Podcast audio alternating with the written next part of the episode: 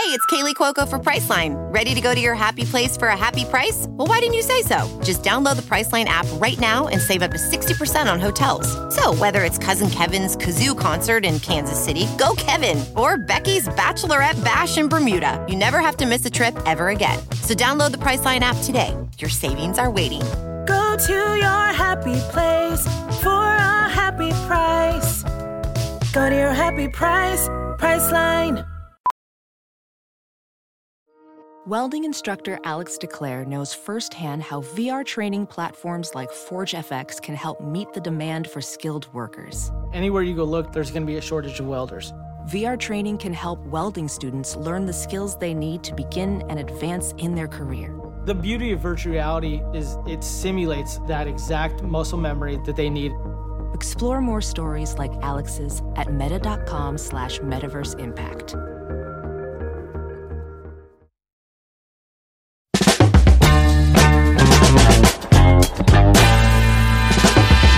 Well, Wow. I was really trying to do it at the same time as Ah, well, I, s- I saw you do this big wind up. Dang it! I shouldn't have telegraphed it. You trying Sorry. to you trying to usurp my role? No, I'm just trying to. I'm just trying to get on par. Is all. I'm just okay. trying to be. You know, you get to do it all the time, and every now and then it's like, you know, I don't want to do it. Casey, would you like to do the intro, No. please? All right.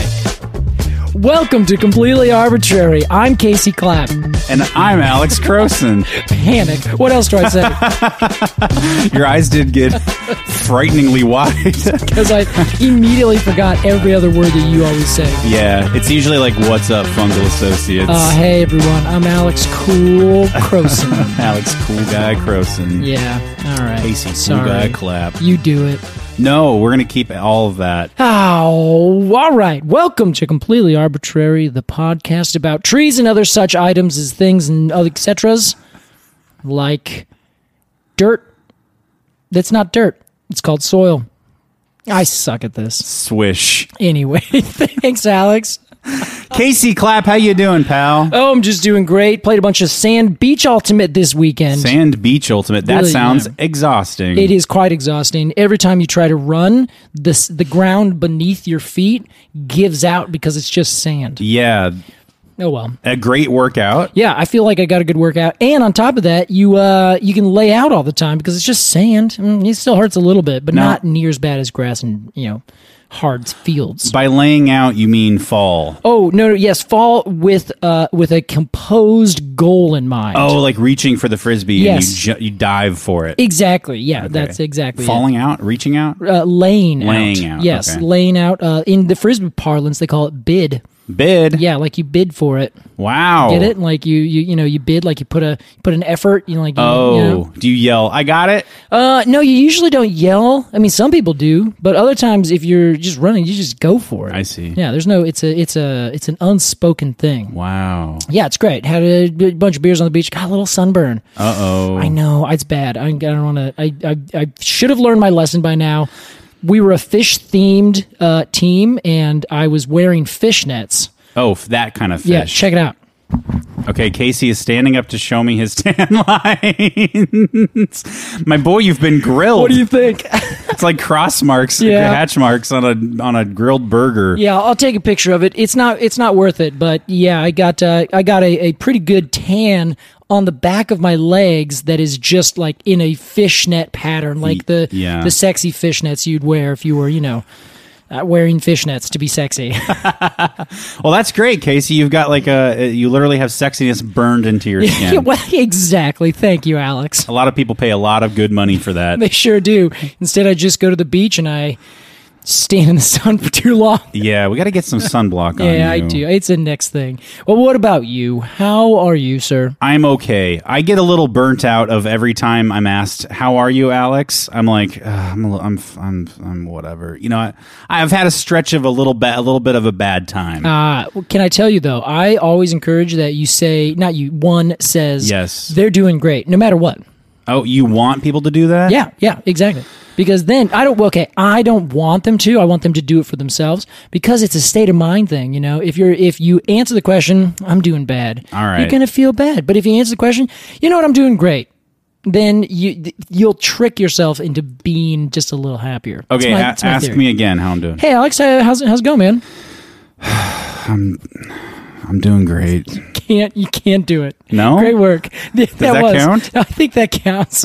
Casey, we have so gosh darn much to get to today. We do a whole nation, We do. We are talking two nations. America today. yeah, we are. We are talking a specific American tree. Yep. I don't mean to to nationalize this tree. It's just what it's called. True. It also grows in other countries. Oh, so we can't lay claim to it. No, no. It's it's also in Canada. Well, today we are talking about the American elm. That is it. Uh, everyone praise be. What a beautiful tree. Ulmus americana? Yeah, you didn't Wow. even you didn't even look at your notes. You stared me right in the eye and you That's said right. it. You've been practicing. I remembered ulmus because uh, it just it sounds unique. Yeah, it is. And also actually it, I think it sounds like elm, like so much. Oh yeah, ulm elm. Elm, elm, yeah, exactly. So they just add a little us to it and they make it sound like it's fancy. And this is our very the very first elm that we've covered on the show. Oh my gosh, this is. Yeah. Yes. Oh, nice. We've All done right. multiple firs, multiple spruces, I, think. how Maybe many just the one spruce. We just did the one fir. So, Casey, today we're talking Ulmus americana, the American elm. Let's imagine, like every episode, that you and I are walking through a beautiful. Hey, how about this, Casey? Yes? Let's localize it. All right. We're walking through the Laurelhurst Oh, neighborhood, Yes, we are. about half a mile south uh, east of our current location. These big uh, $14 million homes in Portland. Yeah, it's true. They're pretty fancy. uh, these gorgeous, if I may Simply say so, stunning. American elms covering the entire street. You and I taking a little stroll up there. We're having a difficult conversation. You're telling me all that all that lack of sunblock is catching up to me, Alex. I'm having I, all my shirts hurt. you show you show me the dark mole on your back. Yeah, luckily there's no moles there yet. yeah. But I will tell you about this tree nonetheless. Yes. Moleless as it is. So go ahead. I was literally I I am such a stickler for uh, repetition Oh, that I was literally about to say, Casey, tell us about this tree. Oh, sorry. I'm just I I I throw you off every time. No, you don't. You're fine. Well, the, the funny thing is, I was actually riding my bicycle through that area just, I think, like last week. And I Wow. remember saying, I'm going to take Alex here when we do the American Elm. Did we do that? No, but you've already been there, so it's already it's already it's already happened. Yeah, I'm know? quite familiar with that Yeah. uh, street. So the American elm, Ulmus americana, is an elm species that is native to basically eastern North America. I think it grows almost all the way down through, uh, like maybe into Georgia, that area, into the Okay. south, southeast a little bit. But certainly a uh, an eastern species, and it grows down in bottomland areas. So it takes the the really sort of less than stellar soil, likes to have its feet wet a little bit. But the soil in like those uh, bottomland areas, it just tends to be uh, lacking in nutrients. They get leached out a lot through the rain and through different uh, getting inundated with water and things. Oh, the water washes away the nutrients in the soil. It kind of leaches them away, exactly. Whoa, yeah. okay. So otherwise, their water would stay in the soil; it would never drain away. So you end up getting um, anaerobic conditions. So there's just no oxygen down there. I see, but the elms like that. They don't. They tolerate it. I wouldn't say like it. Okay, I'm sure they would be like, no, honestly, give me a sweet, like, well drained loam field. I'm gonna love it. But I guess if I'm stuck here, that's fine. I see. They are where they are, and they're like, well, I can't get up and walk away. Yeah, exactly. But they do tend to grow there more than uh, more than most other species, and that's the same for a lot of different elm species across the world. They tend to take these kind of really streamside riparian habitats. okay. Oh, riparian. Yes, there you go. Yeah, Along the side of a uh, swamp. Uh, swamp. exactly. Well, wetland. yeah, uh, wetland. Well, I guess, hmm, yeah, it's the it's the transition zone between an upland and a lowland. Yes. But I, th- I think it could be next to a stream, a creek, a I see. river. I think technically a lake as well. But sometimes, like they change things. Like if there's a deposit by a lake, that's a certain term. If there's a deposit by a river, it's a certain Oh, term. okay. A, a swamp, you know, all these things. Our friend the black willow also likes these conditions. Yes, it does. Maybe not likes, but lives there. I think lives there, yeah, and also the um, black walnut does very well in these situations Oh, as cool. well. Which is funny. All those trees, well, I guess not the willow, they kind of do well in the streets, which is a thing that has to do with this tree as well. Okay. because our when you plant these things in the urban environment, they are generally living in similar conditions because they're growing underneath pavement. The soil has been compacted. There's not a whole lot of oxygen. Water doesn't really percolate down as normal as it would otherwise.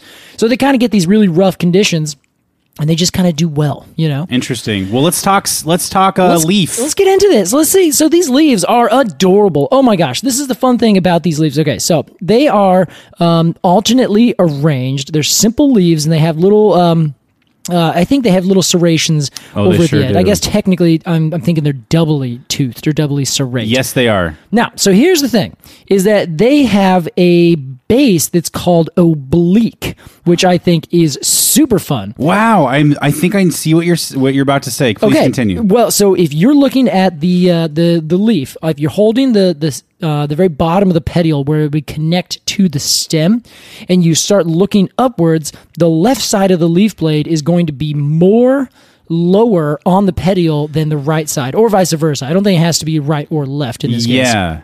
just one side is offset. Where they where they come out of the petiole, they're a little skewed. Yeah, exactly. They do a little curveball and then they straighten out. And then they all get back to normal as they go up to a nice little acuminate, little pointed tip at the at the top. do we know why? No idea. Okay. No idea why. It might be that like as they are growing and like angled a certain way because the twigs are famously zigzaggy. The buds are just like blah blah blah blah blah blah blah blah blah, and they're just Oh. perfectly zigzag. You know, had you ever as a kid, did you ever get one of those little toys? There was like um they were like little connectors that just connected to each other. You could twist them and they would snap back into place at a 90 degree angle. Yes. But they would only be like maybe a foot long, and you could just go click, click, click, and like click them in little zigzag things. Yeah, sure. Now, if you did that and just went left, right, left, right, left, right, left, right, and you looked at it, that is what a twig of an American elm and many elms look like. Wow. Because their buds just come out at these perfect little, like, t- not, they're not really intense zigzag where it's like, whoa, whoa, whoa. You can just see, like, whoop, whoop, whoop, whoop, whoop, whoop, whoop, okay. whoop going left, right, left, right, left, right. So, so it might be that they're growing further, like, they put, they put their growth first on the outside, but not on the inside or something. This is know. fascinating. Yeah. I'm just guessing. By the way, this is this is. Right, well, I mean, conjecture. the fact that these that these leaves are like that is fascinating. Yeah, it's a super good ID characteristic because Yeah. there's another closely related species, the Zelkova, that does not do that. Hmm. And if you feel the leaves, most of the time the leaves of the elm are going to be the American elm. They're going to be kind of rough, like they're going to be sandpapery. Okay. Zelkova also, but the Zelkova, the base is not oblique. It's not uh, unequal or offset. It's perfect. Uh, you know, I don't say perfect. There's always going to be a tiny bit of variation but they will most likely be perfectly level. Whereas all elms, most elms, most elms always have those offset leaves. well, I want to end this uh, this ID discussion with Yeah. morphology of the tree as a whole. Good. So let's go. Let's talk bark. Yeah, the bark is is one of the most beautiful barks, especially as it gets older. It, it gets um I don't know, I always think about it. I feel like I saw a commercial for like uh, Kraft macaroni or Kraft cheese, like those little fake American cheese Oh, slices. you know? Yeah, and they were like pulling it sideways. Yeah. and it like ripped in kind of like a weird stringy way, but like with vertical strings. Yes. Yeah. that's what I imagine they look like as the tree grows out. So they they have really long, deep furrowed ridges that kind of pop out and they get really intense and they go all the way up the tree as they get older and bigger. And so they're just these like big, dark gray lines. The textures are so satisfying to look at Yeah, they really are. and they get these big fat burls on them and they tend to have what is um i guess they're just normal gray like there's not a whole lot to them beyond that like yeah, tree gray let's just say that okay. Yeah. dark gray Yeah, they're just sort of gray, grayish, brownish. yeah, exactly. And uh, and so they grow up and they have as they this obviously gets much more intense as it gets bigger.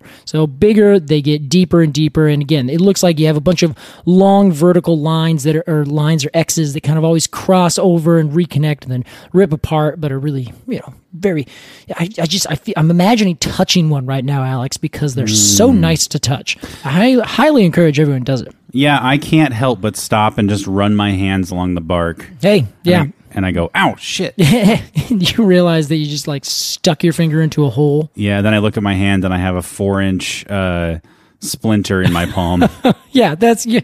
Ah, you got a you got a hard life, man. How do I stop that from happening? You just wear gloves. No, because then you can't feel it. No, run your hands down, Down. gently. Yeah, Now we're not up. There you go. Or side to side. Yeah, there you go. Yeah, yeah. Play it like a uh, like you're you're you know, the, playing the what is it? The a harp. sh- yeah, harp. What, what is, I'm thinking the Wind chimes. the wind chimes. Thank you. or chimes, I guess Yeah. they're called. Yeah, finger chimes probably in this case. Yeah, those are called chimes.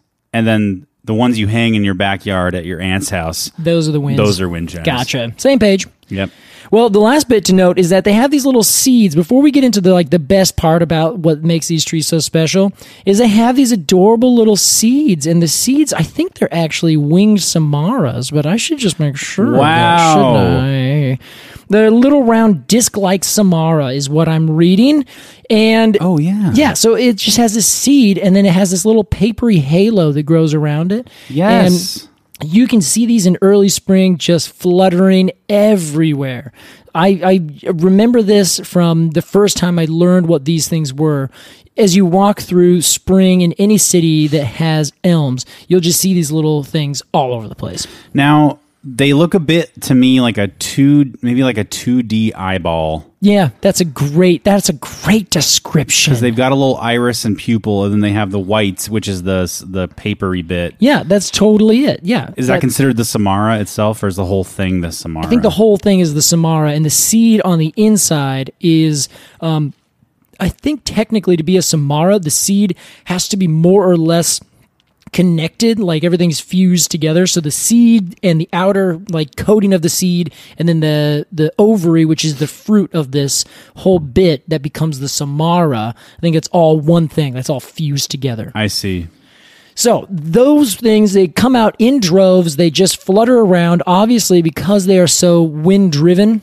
They're also water driven. This is why they're so good in their habitat. They'll just go f- fly down, hit the water, sail over to the side, and then germinate in this lovely little sandy beach that they've fallen upon. They're perfect floaters. They really are. Yeah, they just sit there flat, right? Like Yeah. little little uh, little uh, rafts. yeah, little seed rafts I want to imagine an ant on it, just going for Aw. its you know its big adventure. with a with a uh, with a match but with a matchstick as an as an oar. This is a Disney movie waiting to happen. Hey, listen up, Kathleen Kennedy. Please. I think that's who that is. I have no idea. I was thinking Ed Asner. Oh, well, they have two different jobs. Yeah. Well, yeah, we'll give we'll give yeah we'll give him a call. We'll give just- each of them a call. Yeah, who's uh, who's at Pixar? That's really what this is. This this could be the the um uh, a Bug's Life reboot. See, now we're talking A Bugs, Bug's Life, Life 2. 2. Hey, where the hell is Bugs Life Oh 2? my I'm sorry. God. I'm sorry. I know we're on a tight schedule today. We shouldn't have. I shouldn't have brought it up. I brought it up. I think it's a good thing to bring up. Where the hell is Bugs Life 2? I don't know. I think it should be there because that was one of my top favorites. I thought it was great. Me too. We got a Cars 7 and we got no Bugs Life 2. Is it really a Cars? It's No. it's pro- let's round up to seven. I That's think disgusting. I think they have 3 of those. yeah, they're gonna be just doing like they're gonna get back to Cars.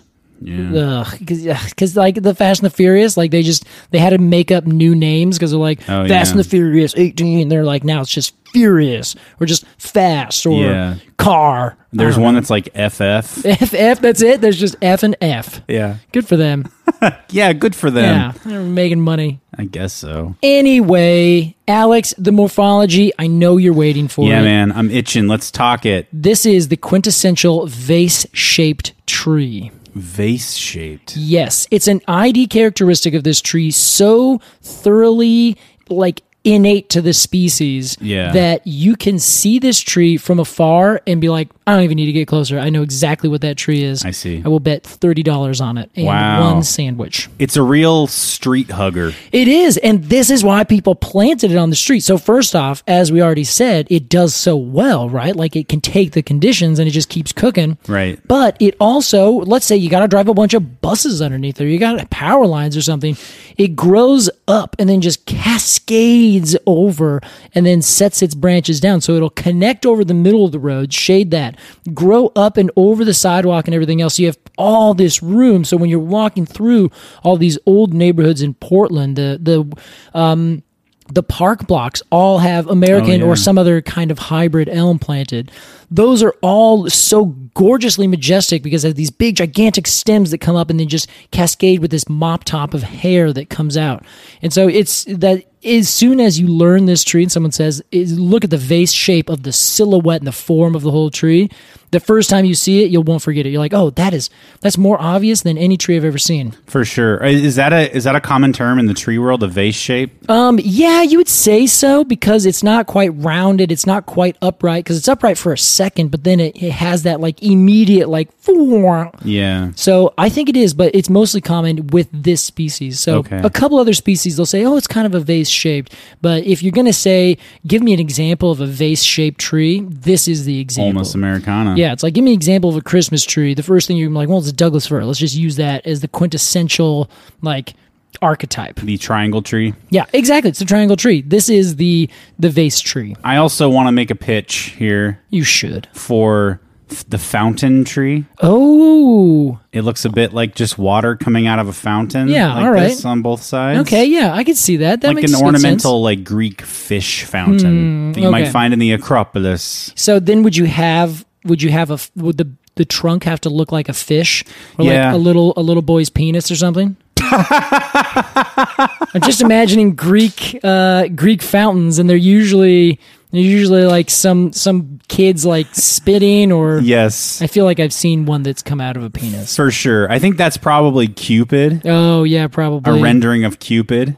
What a character! Although, although the the baby, the cherub Cupid, I think Yeah. came later. I don't. I think Oh. he was just like a normal looking like man. yeah, he was probably gorgeous, Yeah. shaven though. Cupid is Cupid is cool. Who's Yeah. your favorite Greek god? While we're talking about it, My favorite Greek god, right off the bat. Um, honestly, I have to go with like it's the old standard. It's um uh, Dionysus. okay, cool. Standard. I, I did theater, and he was a big part of that whole crew that we were with.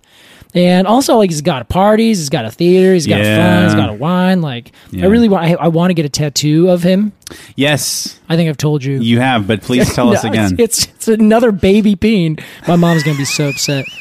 It's a it's it's this little this little fat cherub baby leaning on a bottle or like a a, a big. It's like a an a old centuries painting looking thing. yeah, yeah, yeah. And it's this this baby who's leaning against a, a wine barrel, drinking a jug of wine Hell and yeah. peeing at the same time. Oh my God. That's apparently a like uh a a anthropomorphized Dionysus. Like some guy was like, "This is how I imagine Dionysus." wow. And I really want to get that. I just think that's of all the ways to imagine a god. I think that's just I one of the best ways. if that ain't living life, I don't know what yeah, it is. I don't know what it is.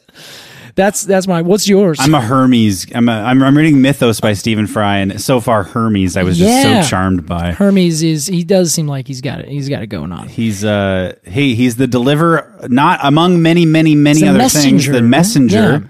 And Casey, how about a message from our sponsors? What? We'll be right back after this break. More completely Arbortrary coming at you. Welding instructor Alex DeClaire knows VR training platforms like ForgeFX help students master their skills. There's a big learning curve with welding. Virtual reality simulates that exact muscle memory that they need. Learn more at meta.com slash metaverse impact. As you write your life story, you're far from finished. Are you looking to close the book on your job? Maybe turn a page in your career? Be continued at the Georgetown University School of Continuing Studies. Our professional master's degrees and certificates are designed to meet you where you are and take you where you want to go. At Georgetown SCS, the learning never stops, and neither do you. Write your next chapter. Be continued at scs.georgetown.edu slash podcast.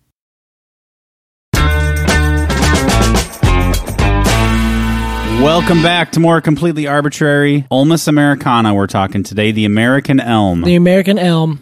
and I I am familiar with the subject that we're going to be talking about today in the Yes. second half of our episode. Mm-hmm, Uh, but obviously, you are the man with the subject. Well, we're gonna talk about it. So please, Casey, take it away. Well, as you recall, we talked earlier, I think it was a couple weeks ago, about the Callery pear. Yeah. And I brought up that the Callery pear is a more or less a replacement street, not a replacement street tree, but it was a street tree that they brought it back and they're like, oh, this is going to be the perfect street tree. Right. It's a little beautiful thing. And it know, was. yeah. It was. It, was. It was. It was the perfect ah, street it, tree. for the first 30 seconds of its life.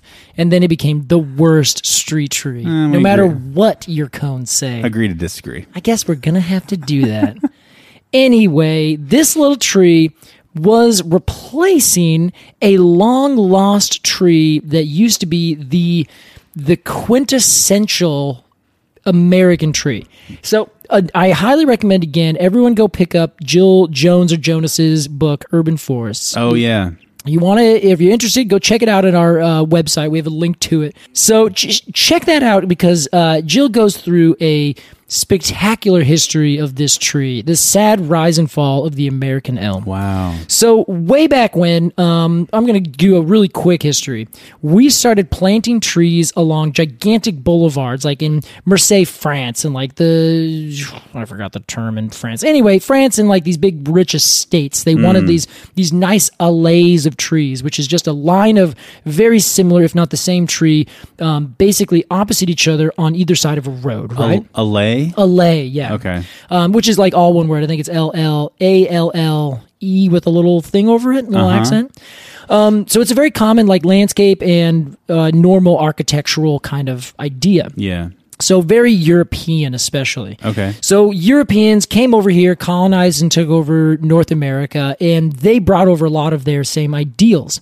And so way back when, we would just basically plant these things to look nice. Like it was just like, oh, this will make it look like we're walking through a park, which at the mm. time it essentially was. You know, like you would just plant it on either side of a park, and you'd have people living on the other side. They would put them in the the open spaces and you know that kind of thing in the middle of cities before we had any real regulations you know it was just open space it I was see. like the commons right Interesting.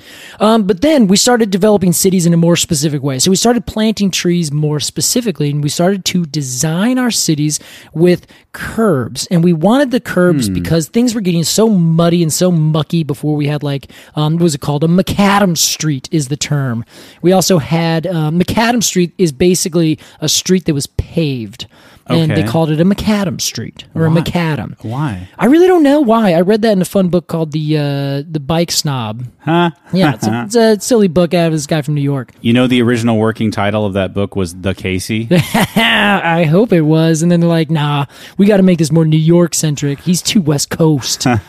they uh, they also had like cobblestone streets, so Right. you'd have these big cobblestones, but then everything was really muddy if it wasn't one of those two things. Sure. So they started like building these curbs, and then you would have people like come by and flush it, and the curbs basically kept stuff in the road, and then gave people on the sidewalks a place to go. right? Wow, that's fascinating. Yeah, so it is sidewalks, and this isn't like there, there's not a direct line. Like there's lots of places they design things differently. So Sure. I don't want to say it's like yes, this and then this and then this, and that's the perfect thing. You just started to see it develop. It's a rough history. Yeah, it's a rough history. And so they started making in fancy big neighborhoods these these planting strips in between the sidewalk areas where they would expect you to be walking mm-hmm. and then the curb area and then everything in between that that's where that you would you would keep the cars and the horses and the carriages and the poop and all that stuff. So in these little tree lawns is what they called over especially in the uh, eastern United States where we had really rich neighborhoods and they wanted things to look their own fancy way. Sure. They would design their streets like this and they would plant these big, gorgeous, beautiful trees and they would plant elm trees. Is that partly? I'm so sorry. No, go ahead. The design of that is that partly to sort of like divide, like a natural barrier between the people walking on the sidewalk and the the muck of the street. You know, I don't think initially that was the idea. I think it was more this is pretty. We want this to look nice. I see. And every rich estate kind of place had these lines of trees going by it. So it's just more of an aesthetic callback, I think, more Okay. than anything. But I don't know. Um, Jill might have actually a little bit more information on this. Jill Jonnes, Jill Jonas. Maybe a Um, in her book. maybe a just a, a fortunate side Yeah. effect. you Exactly. know? And that's kind of what it became later down the line. Yeah. Um, but they found that if they planted this one tree, the American elm, it had this perfect shape. It did so great in these lawns, and it had this regalness to it that everyone just loved. So as soon as they figured out that would this is a great tree, and they started designing, you know, your your general road in this way, they would start planting these trees all over the place. And I mean everywhere. And we're Ev- talking Eastern U- United States. yeah, Eastern United States, Okay. Eastern Canada, Central Canada, Central United States. Everywhere the tree would grow, they would plant it. I see. And they all, at the same time, we were importing other trees from other places, like, say, Europe.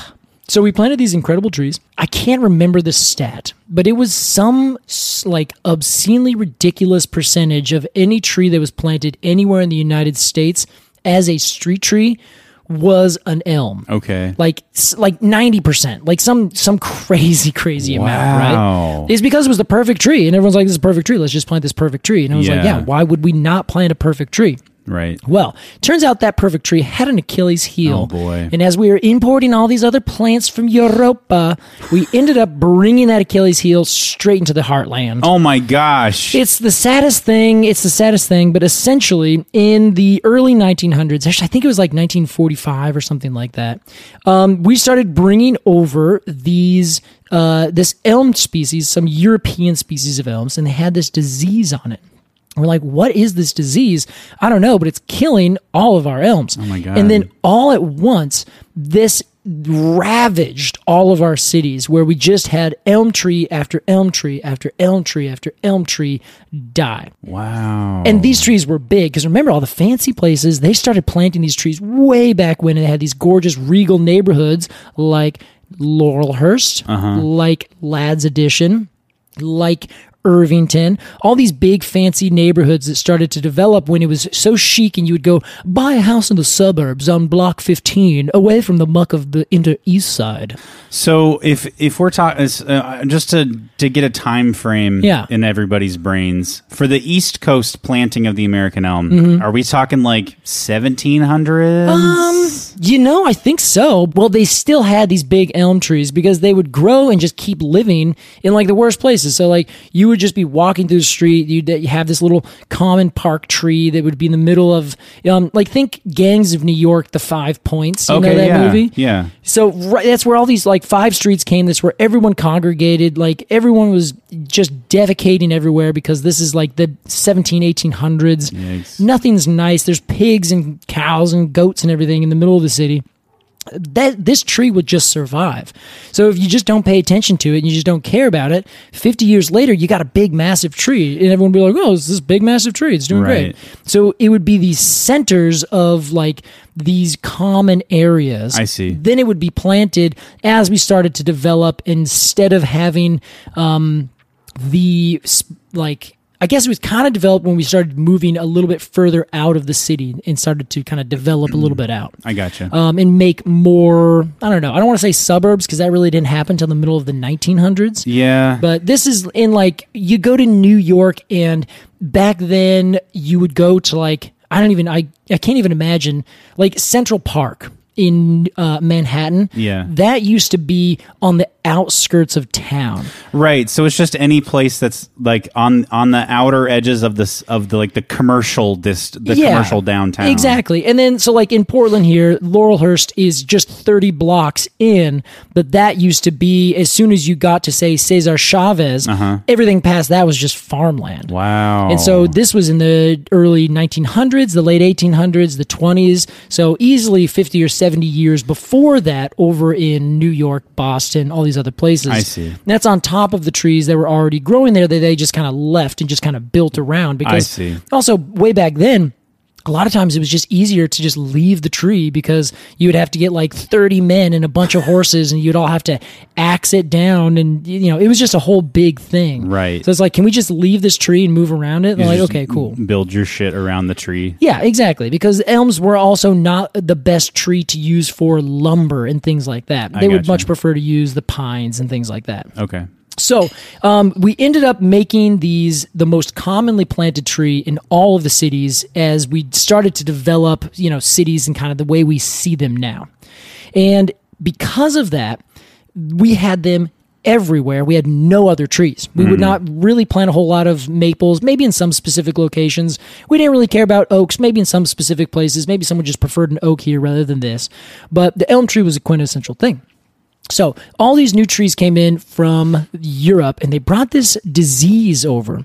And this disease started killing our trees. And we're like, why is this happening? What is happening? What exactly is going on here? And it took them several years to figure it out, but they had to have like botanists and people like, oh, oh okay, what's happening? And like they literally did like a USDA search because they were like, these were really, this was an intense problem. Every tree was dying mysteriously. And they ended up learning that there is this disease, and the scientific name of this one is Ophiostoma ulmi and Ophiostoma novo ulmi, which means like new ulmi. So Those it's kind of like two different diseases. Two different diseases, but they do the same thing. They're very closely related. We call them today Dutch elm disease. Ah, and that's because they came from a Dutch elm, allegedly okay. which is really just kind of like uh, the same kind of species that grows in Europe. Uh, we call them English elms, uh, Siberian elms, these kinds of things. I see. So it is a native species, native disease over to Europe and not, or a little bit also over to Asia because it's one big landmass. So if you have different elm trees that have been exposed to this over the last several hundred millions of years, they're going to have been like, nah, we're, we, we're still alive. We're going to develop with it. Now, if you were, let's say, across an ocean from this disease, those trees may have been already separated and started to speciate before this disease came, or that disease might have just spread from a different place. Uh, You know, there's a hundred different things that you could think of, but for whatever reason, the American elms, and that is all of the elms that grow in North America, were never exposed to this. Yikes. And if they were exposed, they did not develop enough immunity to it. In fact, really any immunity whatsoever. Right. So, as soon as you bring this disease over, the same thing that's happened to not only plants but also the people in this this whole landmass Yeah. a disease came through that they had no protection against, no exposure to previously, and it just went absolutely ham, destroyed almost every single elm tree in all these big, beautiful cities before we even could figure out what it was Wow. or how it spread. Do you know what? I mean, I, I'm really into timelines today, I guess. And Yeah. like temporally, like how long from when it was first introduced to when they were like, oh, wow, we have a problem? Oh, like how long would that take? Like, how slowly does a tree die to a disease? So you know? this is actually that's a very interesting question. Let me give you a little background on the disease. Okay. So it's a fungal disease and Oh. it grows. So this is a fungal association that isn't quite it is a little one-sided, I That's guess you could fun. say. Yeah. So this fungus, um, Dutch elm disease, it rides on the backs of little beetles. Okay. They are called the vectors for it. So the vector, this little beetle, is a bark beetle. So it goes under and it just eats a little bit underneath the bark, and then it has its brood, and then its brood flies away, does it to another elm. okay. Normally, this beetle, there are native beetles to the United States. There's also ones that have come over from the uh, from Europe. They do not kill the elm trees. The elm trees are like, yeah, whatever. We're just going to live with this. We're going to move on. We're going to we're going to be fine. However, as those little beetles burrow through the uh, the bark, they make a wound in that tree, and if they have on their backs from a previous dead tree a bunch of little spores, they're literally walking the spores underneath all the protections of the tree into the tree's vascular system. Oh my God! It's like a Michael Crichton novel. it's the worst. That's it's, insane. It's so awful. I mean, how how like how serendipitously terrible. Yeah, well, and that's that's exactly how these things developed over millions of years. The insect, the fungus, and the trees over in Eurasia. Yeah. they developed this over millions of years. Where the fungus is like, I got a great way to get myself from point A to point B. Shit. The beetles like whatever i don't kill the tree so i'm just going to keep going from tree to tree and we're just going to be fine and like I'm, my population is going to be stable the tree population is going to be stable Yeah. and the trees at some point have figured out how to basically make resistance to it or tolerate it basically so either they don't get the disease or they just are fine having the disease and they can stop it and kind of compartmentalize it off without it taking over and killing the whole tree The European trees. you Yes. Okay. correct, yeah. But the American, the North American trees exactly did not have those uh, antibodies. green as summer grass those Oh, things no. yeah so what they do is they essentially would um, this fungus would start growing up and down the vascular system in the cambium, cambium. in all these little pipes so what the trees do is they have these things remember when we talked about oak trees about tyloses Tyloses. Oh wow, that sounds familiar. well I'll, I'll give you an update Okay. They're basically these big cells that kind of balloon in the vascular system of old wood. So year one wood is actively doing stuff. Year two and beyond is basically starting to shut down. Okay. That's the sapwood. So the early or the the latest sapwood closest to the outside of the tree, that's still alive and it's still moving th- Oh, right. up and down. If not a little slower, slower. Yeah, exactly. So it only does water for the most part and stores some nutrients and some starches and things like that. And then as you go deeper and deeper, it kind of gets shut down more and more. And the tree sends in these little cells called tyloses, and they basically are balloons that grow up into those cells and stop them from moving and stop water from going up and down. You stop water from going up and down, you stop everything else from going up and down as well.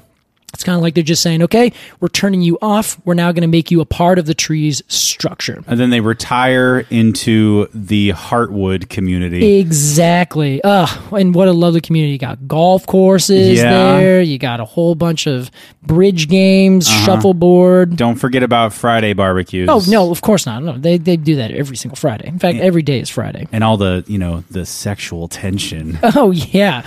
Jim. Welcome to Heartwood. Heartwood Meadows. So anyway, in order for the elm trees to survive this, they're going to put they put in these tyloses. They they work their way into the cells and they say, "Oh, oh something's going wrong. I'm just going to block this cell off." Okay. Blows up this tylose. But if you do that too soon, you end up killing off everything because you're kind of like stopping the water flow going out to those extremes. Yeah, it sounds kind of dangerous. Yeah, imagine the way I've always imagined it and described it to people is the disease basically causes the trees the tree's veins to get a ridiculous amount of uh, cholesterol. Right. That cholesterol then basically suffocates the branches at the at the far end. God. Yeah, it's it's the worst. It's the worst possible thing, and it also grows mycelium down through these tubes, and you can get these um, uh, long dark streaks in the the twigs if you were to try to just peel off the bark to like confirm does this tree have this uh, this disease. Um, but it'll send its mycelium down into the roots, and then down into the roots of a grafted tree growing right next to it. No. Let's say it's planted 30 feet on center in some beautiful neighborhood like Laurelhurst. Right. Then all of a sudden, you have these little bark beetles flying from tree to tree to tree to tree, infecting each one. You have the infections going through the roots of the tree, and then you get that to happen. Let's say the beetle goes in there and overwinters. Comes out the next spring, starts chewing away. The leaves will come out and then they will turn brown and they will wilt. And a lot of times around here, you can tell because it's a certain beetle that only gets in the really tiny twigs. So you see just flagging is what it's called. you're like, that tree's flagging right over there. I can tell it's an elm because it has this gorgeous vase shaped, uh, vase shape. That tree, I think, has Dutch elm disease. Wow. If you just keep watching it, the next year, a whole entire section of the tree will have died. then you can see sprouts start popping out from the base of the tree. And so that's why I said earlier, you can also tell an elm tree because they just have sprouts all the way up and down the limbs or the limbs, the twigs, the, the whole stems everywhere. yeah. And that's because the tree's stressed, probably because it has this disease. It might be uh, tolerant or resistant to it, where it can keep on living, but it's stressed. So it's sending out all these stress things It's saying, more energy, send out more shoots. We need we need to capture every bit of oh, light we can. So sad. It totally is. But this happens within maybe two years. If it's a, a tree that has no resistance to it, in two years the tree will be dead. Easy. So these sprouts, wow, oh my god. Yeah. These sprouts are like what did we just talk about? What tree did we just talk about? Oh, the uh quaking aspen. yeah, yeah. Is it a bit like that where they're sending sprouts out from the roots? Yeah, not not so much the roots. This is more from just the the stem itself. Okay. you just have a, a, Uh, a gigantic column of wood, and then poof, you just get new little twigs. that just pop out from every every inch of it. So that when I see an elm, I'm sure, I'm positive in my mind that I've Yeah. seen elms in Laurelhurst with sprouts in the middle of the trunk. Yeah. That's a stressed out tree, It's a stressed out tree for sure. but it doesn't it doesn't get stressed out just from Dutch elm. No, it could be almost anything. It's usually the worst, and you can see it. So around here um, in Portland, we have it, but it took a lot longer. So for your timeline, it started happening within ten years. We're like, oh my god, so many of our gigantic trees are dying. Wow. And they were like, okay, quick, let's cut all these trees down and like cut the disease out. And like get rid of it before it starts to go away. But we didn't understand how it works. So we just cut one tree down. It would be grafted by the roots to another tree, and you just have this domino effect going down the road. Also, the damage has been done, right? The beetles are already onto the next tree, so it's it's killing the tree or chopping the tree down isn't going to do anything. Well, right? it sometimes does if you can catch it quick. Oh, then- while the beetles are still in there. Exactly. Yeah. Wow. Then you can minimize it. There's certainly going to be some that get out. It's just the way it's going to go. Sure. But here in the city of Portland, we actually have a rule or like a if you see a tree that has that and someone calls it in or it gets noticed, Uh-huh. then we actually go out and you have to cut it down within like 30 days. and then you have to either bury the wood or destroy it by fire. That's how you got to do it. It's like a zombie infection. It totally is. Holy shit! Get the flamethrower. yeah, you gotta you gotta shoot it in the brain with a shotgun and burn the corpse. That's exactly it. That is fucking awesome and brutal. Yeah. Wow. That's uh that's how it is. That's what we have to do with these trees. That's fascinating. Yep. That's my favorite thing I've heard on this podcast in a while. Yeah, this is the true zombie tree. Well, so this is the thing though. So as a street tree, it was an incredible tree. It was an iconic tree. It still is an iconic tree. You recognize it. We didn't even have to talk about where Yeah. to go. You go to these neighborhoods and there's a reason this tree was so incredible. Yes. To this day, people um reading through Jill Jonnes books, you can read through like people's lam- lamentations about how they're like it was the most beautiful thing, like this whole forest, this whole this whole row of trees, like um, entire boulevards were like covered in this, and like you can look back and find these photos of like these old like Chicago's and Detroit's and all these cities with these like massive trees in every neighborhood, and then all of a sudden they just cut them all down, never replanted anything. Shit. And then we get what we get today, which is neighborhoods that have so few trees because we tried it once and we're like, well, that sucked. And we just never were like, oh, you plant it back. No one ever did. Here's my question, my philosophical question to wrap up this discussion of Dutch elm disease before we get into our review. Yes. Do you think that Dutch elm disease and the blight of the American elm Uh-huh. is some sort of karmic lesson about colonialism? Oh, it absolutely is. Yeah. And do you know my perfect example for this? How what? So that is the quintessential homogenization of, let's say, if not a culture in air quotes, a what used to be diverse forest ecosystem. Yeah. So you A balanced environment. Exactly, where there would be several different species of trees. So if, let's say, you only had 10% perfect elm trees, then this disease comes through, the most it's going to do to your forest is wipe out 10% of your trees. Right. And most likely, if you also spread those trees out over the, the entire city, so not only do you have a species, uh, heterogeneous landscape. You also have it in terms of um, uh, what am I thinking? Uh, spatialness. So you have it one over here, then you don't have any for a while, then you have another one over here. Right. Just like what goes on in the tropics, for example. And that helps. That is a specific thing that uh, helps keep forests safe. It's called resilience, and that resilience comes through diversity. Right.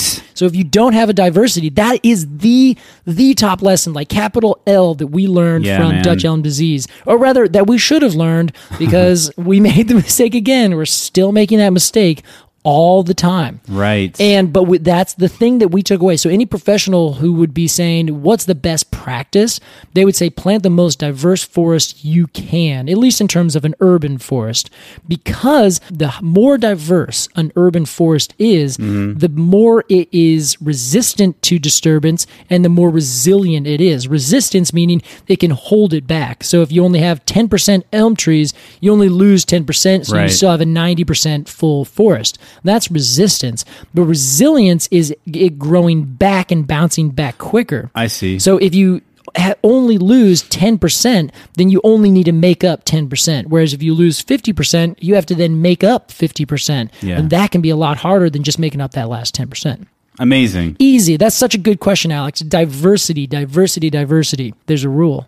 Oh, what? This is the rule. It's the 5 10 20 rule in that this Oh. is the, the what most cities are trying to aim for and that is no more than 5% of a given species across your entire city. Wow. No more than 10% of the genus of a given species. And no more than 20% of a given uh, family. Oh, that's it, Alex. That's so Well interesting. Yeah, and that's is it's a rule that some folks came up with and there's a couple variations. Some would say 5 10 20, some would say say 10 15 20, some would say 10 20 30. Like it kind of changes, which is totally fair. It doesn't have to be the same for everywhere. What is- Again, diversity. What is Portland's rule? Is it 5, 10, 15? I think that's what we're going for, if not the 10, 20, 30. Because once you get to 30, the family, that's that's a pretty good sized thing. Like you can have a pretty diverse um, cadre in the families, but you have other diseases like Dutch elm disease is specific to elm trees. Right. And elm things. So like the Zelkova, closely related, it's resistant though. But then if you go to um, the emerald ash borer, which we'll talk about later this season. Wow. Because, spoiler alert, we replaced all of our elm trees with ash trees. and we learned Oh. another lesson. yes, this episode is uh, the first in a trilogy. Exactly. So you learned that. Uh, so you plant ash trees, but this emerald ash borer affects all ash trees. So there's your genus level, Right. And then there's another disease that's called, or another insect, Asian longhorn beetle, and that gets like broadleaf trees. So Wow. It's, it's just you know you can't win every battle, of course, and you know you're always going to have to deal with something new. But generally, I think uh, Portland's going for the 10, 20, 30. So once you get to the family level, you're pr- you're pretty good because Yeah. that has a lot of different things in it that can have a lot of different variations and resistance and that kind of thing. Fascinating, Casey. There you have it. And with that, let us bore our fungled backs into the Cambium Arvar review of Mm. the American elm. It tastes so good. No, that analogy wasn't forced. What No. are you? What are you saying? Honestly, yeah, is that a producer over there? What do you? No, get at it. We're gonna fire our producers. oh, I was talking to the discerning listener. Oh, I see. I saw you. You looked off to one side in the room, and so I was looking to see. Yeah, I, ca- I guess I can feel it. It's like you feel the audience not clap. and you're like, yeah, I got a little. I got a little hot in the cheeks. uh, Casey, here's how it works. You and I are going to say our final thoughts on the American elm, and then uh, give it a rating of zero to ten golden cones of honor. As our resident expert, we will begin with you. All right, all right. I think that this tree, I think we took a good thing and we we squeezed it. We we blew that bubble up. This is like a bubble. I think, like in the stock market sense. Sure. We took a good thing and we just inflated it, inflated it, inflated it until it popped. Mm-hmm. And now they can barely survive sometimes. It's really a tragedy. However, there is good news because we are developing resistant trees. Where I used to live in Portland, I think it's probably one of my favorite trees in the entire city. Is one of the most beautiful elm trees I've ever seen in my life Wow. literally it is it's like a hundred feet in uh, like across in the canopy. The bark follows that same intense pattern from the very base of the tree up to the highest limbs because they are that big and that old. And this thing is just massive. It if it's not resistant it has just gotten lucky for decades and decades. Is one of the biggest most beautiful trees in this entire city. Wow. I love the elm tree. I think it's perfect. It's got an Achilles heel, so I'm going to give it an Achilles 8.0. 8.0 golden cones of honor for the American elm from dendrologist Casey Clapp. I think it's just a great tree. However, 7.8 because we need to stop planting it. oh my gosh. Diversity. Yeah. Diversity. Oh, Diversity. I see. I see. That's what I'm going to do. I'm going to take it down. Because I think if I go to eight, all the nursery folks be like, well, let's just go to the Completely Arbortrary. Let's just get, Right. all their eights and just plant just plant those because everyone loves that. There you go. All right. What about you, my friend? All right. So the American elm uh, is one of my favorite looking trees that I've that I've seen with my my real life eyes. Uh, when I come across a street canopied in American elms, I'm like, oh man, God, it's good to be alive. It's just got it. Like you walk underneath it and you're like, this is nice. yeah, it's just a gorgeous aesthetic. It's got it. The American elm is the Robert De Niro of trees, Casey. Ugh, yes, it is. I know you love these analogies. I'll tell you this: it's it's Robert De Niro not not only because it's beautiful in age, because it used to be a king of its industry. Yes. Robert De Niro, classically known as quote one of the best actors of all time, right? Um, Yeah, yeah, exactly. Quote.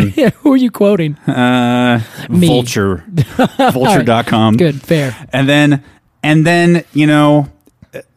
It shows up in uh, War with Grandpa yeah, Meet the Fockers. and Meet the Fockers. Oh, he was pretty good in Meet the Fockers. I think, like that movie. You know what? That was that was a good that was a good planting of Robert De Niro's. I got one question, Casey. All right. Could you milk me? You didn't even give your review. So yeah, I think it's like an extremely distinguished tree, but then you can't help but think, oh right, it's at the end of its career. yeah, all right. That's its fair. legacy is a little tarnished with War on Grandpa. what is it? War with Grandpa or something? I don't know. I've never even heard of this movie. but also, you know, Goodfellas and Taxi Driver and The Mm, yeah. Godfather. all right, that's true. Um, that's a hard one. Boy, yeah, I'm so a- torn. That's a great analogy, though. Like, I think that can really run with that. My golden cones. Yes. I'm going 7.6. Seven point six. I think that's pretty good. So I was like, I want to go between seven and eight. Yeah. But right in the middle is a little low, so I'm going on the mm-hmm. upper side of between seven and eight. I think it's very good. So if if you were rounding, it would go to eight. Yeah. All right, that sounds good to me. Yeah. Well, I appreciate that, and I think that's actually a very good. I think it's a good one. I think that I think that works, and especially because now my brain is thinking about Robert De Niro, and I'm like, yeah, seven point six, yeah, Uh-huh. Yeah, right? That makes sense. In my heart, though, like if I if I really for myself, not canonically in the podcast, this thing Sure. gets a ten out of ten. Oh no yeah, problem. exactly. Like 1950, 10 out of ten. Yeah. Yeah, I'm with you. Casey, it's time for our segment. What do we have today? Today, I'm just so dang excited to talk about this thing. We're not quite playing a game, but we are having a discussion. All right, Uh, we're doing a fun little exercise, Casey. all right. Catherine Robert, a fungal associate, sent us an email saying it'd be sick if you guys did a druid horoscope. The Druid horoscope. Yes. What is that? So, are you familiar with astrology? I've heard about it. the it. science of astrology, Mr. Scientist? Yes. Yes, the druids did not have constellations as their astrology signs. Casey, they had trees. Oh my god! I just clicked on this and I was reading through it, and Yeah. then I I saw this symbol up in the top right. We gotta we gotta post this. This is great. Oh yeah, Casey. So Wow. here's here's how it's gonna happen. There's a druid sign calculator at astrologyk.com slash horoscope slash druid. Oh my We'll post this on the website. Casey, well let's start with you and read your sign. What day and month were you born? I get one. Okay, I was born the twenty first of September. The twenty first of September. Casey. Yes, which I want you to know is the solstice. no, it's not the solstice. It's the autumnal equinox. Casey, your your mind is gonna be blown. What am I? You are a lime tree. I'm a lime tree. Yes. Oh, yes, yes. All right. For those of you who may not be familiar, though, that actually is the the linden or the tilia, not the little citrus fruit that's green that you put in your tequilas and things. Oh, bummer. Okay. Yeah. Well, here's here's what it says. Traits of people born under the lime sign: sociability, check. Oh, Observation, you know it. Hmm. Realism, I don't know. You're a bit of a dreamer. Yeah, I do. Yeah, I guess you know sometimes. Talent for organization. Wow. We'll skip that one. Compatible with the poplar, the rowan, and the fig. I love you, Casey. Yeah, I love you. The rowan, the fig, and the the what? The yeah, poplar. the the poplar. You guys all get along. yes. So let me let me read this thing. Line people are selfless. They constantly care about others and their difficulties and affairs. I wouldn't say that's untrue of you. Yeah. You you, right. you definitely look out for yourself, but you're certainly a fantastic friend. I have. try to be. They are great to look after someone and fantastic parents, Casey. Ooh. As people of this tree are so sensitive and rather give than take, they're not so much predestined for social, but more creative jobs Oh, look at me. Like d- podcasting. like podcasting. Very creative. yes, the ancient druids were some of the first podcasters. They really were, and they did a fantastic job. Like honestly, I can't. There's so many. It is advisable to make clear to them that at an early age already they have have they have have to be uh, economical with their energy. Ah, don't spend it all in one place. That's right. I see what this is. So uh, people of this sign seem to be a little quiet, Mm. even a little bit weak-willed, silent, and timid. Well, Well, I take it all back. yeah, that didn't quite get there. Literally the opposite of your personality. Hey, you know what? It doesn't work for everyone. You know, it's a spectrum. Uh, the strength of the lime is their sensitive and delicate character. Oh, With their open way, they are good at responding to people, and they always raise a bit of hope in others. Well, shoot, I'm proud to be a lime. It's absolutely true. Yes, I feel Um, good about this. I'm this is amazing, Alex. What are you? The first, I was going to read this lime man. There's lime man and lime woman, oh, but Oh, okay. the first sentence of the lime man is kind of sexist. So we're Oh. gonna we're gonna not read that. we'll just skip over it. I was born. I was born on the twentieth of January. okay, What you you type it in? What am I, Casey? hold on. This is so exciting. You're an elm tree. I'm an elm tree. Oh my god, this is so good. Your your okay. Your traits: observation, Mm-hmm. talent of organization. Therefore, we worked well together because I we skipped that part for me. That's right. and realism. You bring it. You bring it straight down to the truth. Yeah, I don't know about the realism part. Yeah, it's uh okay. It says that you're compatible with cypress, beech, cedar, maple, and ash. No lime. Yeah, no lime, but it's it doesn't say that we're uncompatible. Right. So that's important. that is important. Elmborn, look at the world and see the things where other people turn a blind eye to. Look at that. Yeah, I think that's fair. People who need uh blah who other people turn an eye to, people who need help. So you're basically you you don't turn an eye to those people who do need help. Regardless of themselves, they always want to help. In the worst case, this can even lead to self-abandonment. Uh, don't do that. Uh, anyway, anyway, elms should therefore forego easy on their energy and should make sure not to lose touch with themselves. I think that's fair. You always Yeah. got to be, you know, with you. I think I think you do that very well. I'm a bit of a caretaker type, and I can get a bit lost in Mm. yeah, that. I can see that. Ooh, oh, here we go. The strong side of the elm is its inborn optimism and joie de vivre. Oh, joie de vivre. Joie de vivre is What- that? I think that's French for joy of life. Oh wow. Okay. Now that's a think, not a no. So let's just not Google it. See this third paragraph where it this is the, the third paragraph where yours started to not sound like you. Yeah. This one starts to not sound like me. They don't revel in memories and they don't wait for the future, but love and live now. 100% untrue. That's so strange. Well, okay, so it does make sense though. I th- yeah, I think it's a I think it's a, a time. You know, maybe the third paragraph ends up becoming the the later year. yeah. Yeah, the that's the what the Ju- July 15th through July 25th. that's right. The the love and family section just says loved elm people are just fantastic. Wow. they even have the just in there. that is great. Uh, Casey, we're going to do one more. Okay. That is of legendary actor Robert De Niro. yeah. What do we got, Robert? Robert was born on August 17th. Here we go. What do we got? He's a cedar. Wow. Oh, he's not even an elm. That makes sense. Impulsiveness, optimism, intelligence, ability to deduction, ability to deduce. I assume is what they're trying to say. Compatible with elm, maple, jasmine, oak, Uncompatible with. lime, Wow. and the willow, and the hornbeam, and the fig. Cedar people are real personalities who pursue really big aims. There you go. You- Sometimes yeah. rather extreme, like being one of the most famous people in the world. Yeah.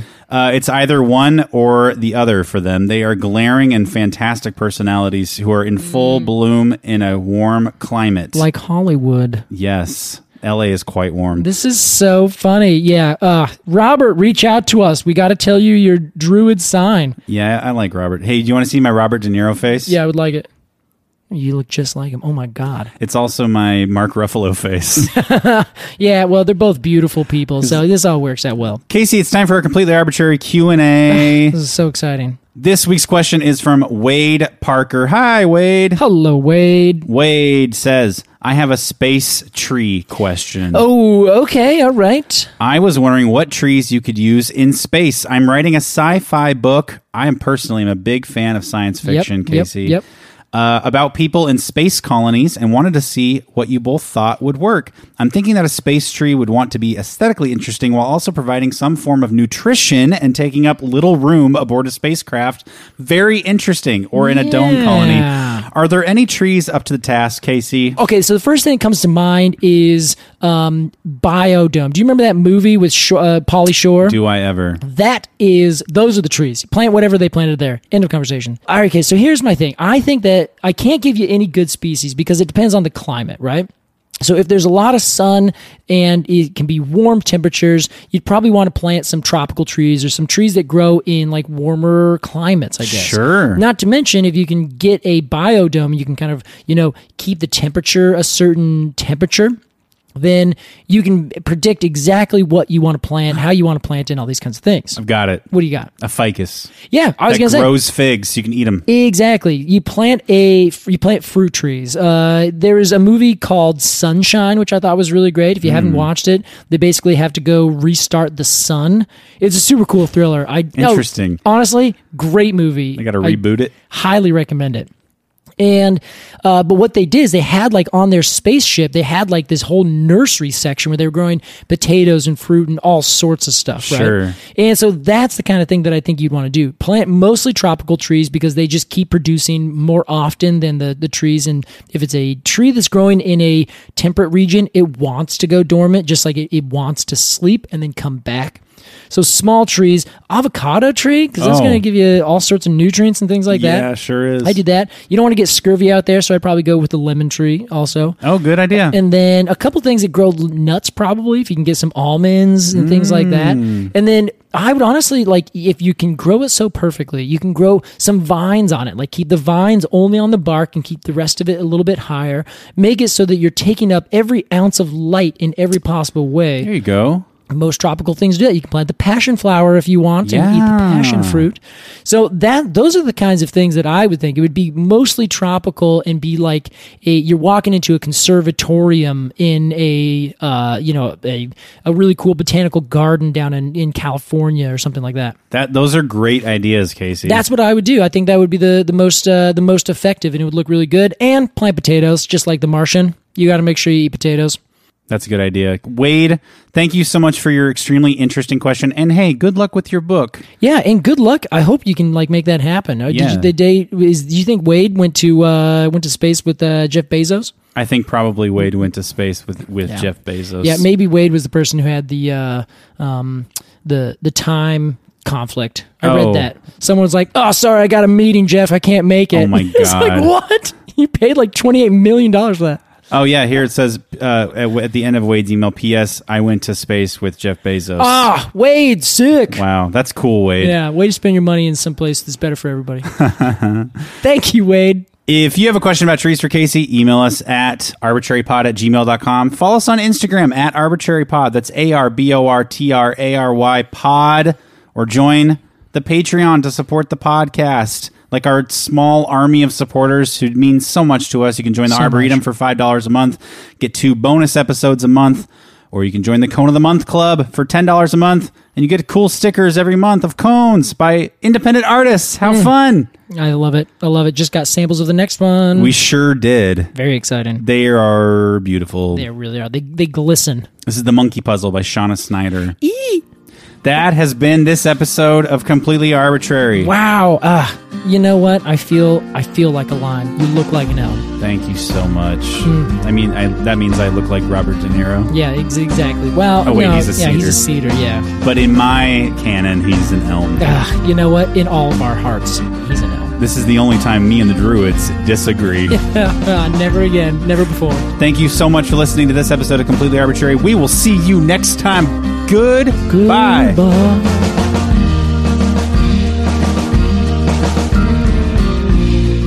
Completely Arbortrary is produced by Alex Crowson and Casey Clapp. Our artwork is by Jillian Barthold, and our music is by Aves and the Mini Vandals. And you can support the podcast at patreon.com slash arbortrarypod. and find additional readings at completelyarbortrary.com. Thanks for listening.